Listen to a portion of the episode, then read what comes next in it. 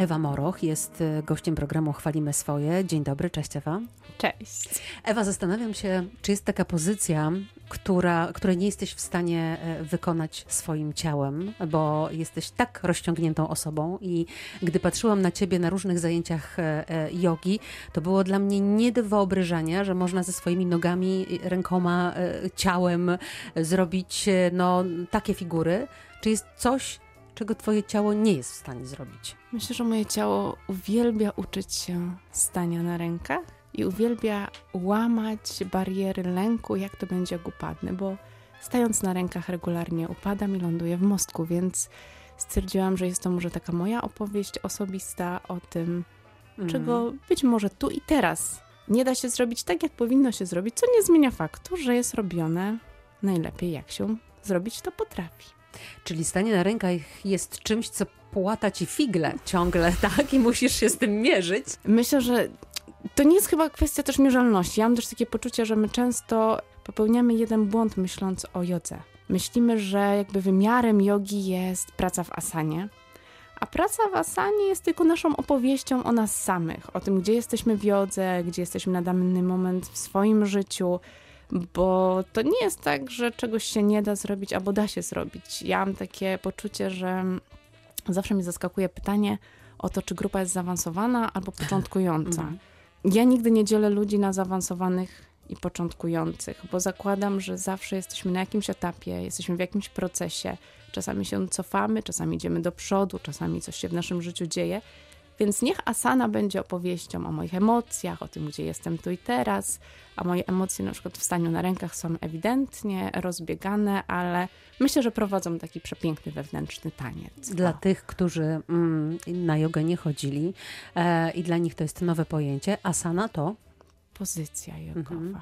Ćwiczenie. Choć, choć też wolałabym myśleć o niej jednak jak taka osobliwa, osobista nasza opowieść o tym, jak jesteśmy. Ja często asany nazywam termometrem, mhm. który, który po prostu mierzy.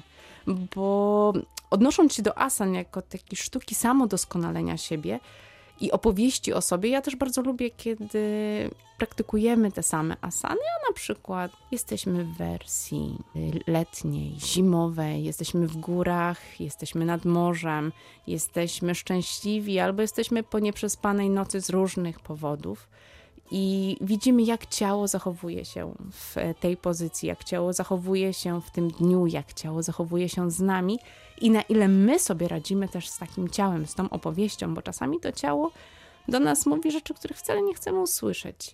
Na przykład, że warto spać, albo mhm. że warto się nie obżerać. Nie mhm. mówiąc już o tym, że dobrze nie nosić sobie kaca chociażby. Więc to zawsze jest opowieść o tym, jak żyliśmy. Ja oczywiście podchodzę do życia w taki sposób, żeby to życie w pełni smakować. Mnie się przypomniało, że wszystkie te pozycje w jodze mają swoje nazwy. E, pies w górę, pies w dół i tak dalej. To są te absolutnie e, podstawowe. Dlaczego to tak jest? To jest właśnie jakaś historia, że one mają swoje nazwy, które bardzo często e, są kojarzone właśnie ze zwierzętami. Znaczy, na, nazwy są różne i odnoszą się do tych rzeczy, które rzeczywiście funkcjonowały w naturze, ale też do tych, które funkcjonują w życiu człowieka. Mm, mi od jakiegoś czasu też jakby fascynują osobiste opowieści asan, ludzi, którzy mogliby stworzyć coś nowego, więc ja też od jakiegoś czasu lubię bawić się kreacją w ruchu, łączyć e, pozycje, stwarzać nowe drogi, rozwiązania. Ostatnio też pracując na poziomie rzeczywiście takiej pracy twórczej, tutaj znowu mentalnej, jakby stwarzaliśmy swoje pozycje, próbując je łączyć, a może ich nigdy nie było w jodze. Nie bali się ludzie tworzyć swoich pozycji, pójść za daleko nogą, ręką albo głową. To jest zawsze taki lęk, bardziej mam takie poczucie, że to jest lęk, jak to zostanie przyjemne, który jest zupełnie nieuzasadniony, bo jest coś też takiego w grupie jogowej. Myślę, że to jest chyba takie najważniejsze i byłabym gotowa zaryzykować, że ludzie jednak praktykują jogę często po to, żeby zbudować tą więź, żeby być w tej wspólnocie jogowej, e, gdzie często znajdują przyjaciół, znajomych. Też jest taka gotowość na otwieranie się na innych ludzi, ale zobaczenie, że ktoś mnie akceptuje też takim, jakim jestem. I dźwigam ten dwudaniowy obiad.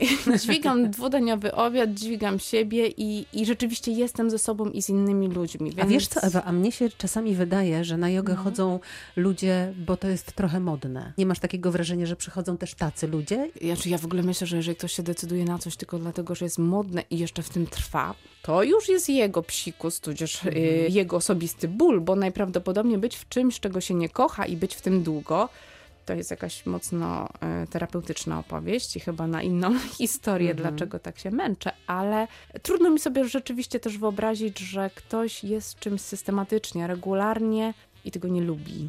Czyli y, jeśli ci, dla których to jest moda, to oni raczej wypadają. Oni e, gdzieś szybko. sobie, oni mhm. gdzieś odchodzą. Druga rzecz jest też taka, bardzo ważne jest to, jakby jaka szkoła jogowa jest twoją opowieścią. Ja zajmuję się praktyką dynamiczną, zajmuję się też pracą bardzo odnoszącą się do kreatywności w ciele. Głównie pracuję prana winiasą i... Co to znaczy? Jakby poruszanie się między pozycjami w oparciu też o, o oddech, więc e, każdy ruch, który jest między pozycjami jest też opowieścią tego ruchu. Dużo jest oddechu, tyle ile mogę jestem, tak jak mogę jestem, w tym tempie, w którym mogę jestem. Jakby wyznaczam sobie też swoje ramy. Co nie zmienia faktu, że jest to z reguły wymagająca praktyka. Ciężko być w czymś wymagającym, jeżeli się tego nie lubi, jeżeli się tego nie pokocha, mm. jeżeli się nie wychodzi z jakąś nagrodą. Kiedy ty się zakochałaś e, w jodze i zaczęłaś praktykować? Niku, ja się w jodze zakochałam. To też jest taka ciekawa chyba i ciężka opowieść, bo ja tak się w niej zakochiwałam całkiem stopniowo to nie była miłość od pierwszego wejrzenia, mhm. więc e, studiując psychologię, jakby zajęłam się psychosomatyką i pracą z ciałem i wówczas pojawiła się yoga w moim życiu, bo w życiu psychosomatyka z reguły się ta yoga pojawia, ale pojawiła się yoga ajengarowska, która absolutnie była niezgodna jakby z moim rytmem, a już w ogóle z moim temperamentem, gdzie we mnie ciągle gdzieś się pojawia ta taneczność jogowa, więc ona też jest w prana winiasie. I z czasem, kiedy zaczęłam poznawać różnych nauczycieli, zwłaszcza tych nauczycieli, y, których poznawałam na zachodzie, zobaczyłam, że to może jednak mieć bardziej wyzwolony rytm, być bardziej, myślę, że płynne, aktywne, bardziej poruszone i rzeczywiście docierające, w moim przypadku do mojej głębi, bo rzeczywiście są osoby, które wybierają inne rodzaje praktyki, ja tego nigdy nie negocjuję, bo najważniejsze, żeby to było w zgodzie z tobą albo z tym etapem życia, na którym jesteś, bo to chyba też ma duże znaczenie. I wtedy, kiedy odkryłaś, że możesz sobie tutaj w tej jodze pokombinować po swojemu, to e, poczułaś, że chcesz to robić? Myślę, że tak, bo to mhm. miała być taka. Myślę, że to stało się taką moją osobistą baśnią. Potrafisz nogi założyć na szyję, prawda? Potrafię, ale to jest też taka kwestia. Nie wiem, czy one mi są za tą głową potrzebne. Ale ja próbuję pokazać Twoje możliwości słuchaczom. Natomiast zastanawiam się, jak, jak wiele czasu zajęło Twojemu ciału, e, no i Ty pewnie powiesz, że głowie też, prawda? E, właśnie dojście do tego momentu, że w zasadzie nie ma problemu, żebyś sobie te nogi wokół szyi owinęła. Znaczy, ja myślę, że to jest też taka opowieść, która na pewno działa się na przestrzeni. Dla mnie zawsze takich wspomnień z dzieciństwa, zawsze mój dziadek dawał mi takie zadania, że dzisiaj na przykład zakładamy nogi za głowę.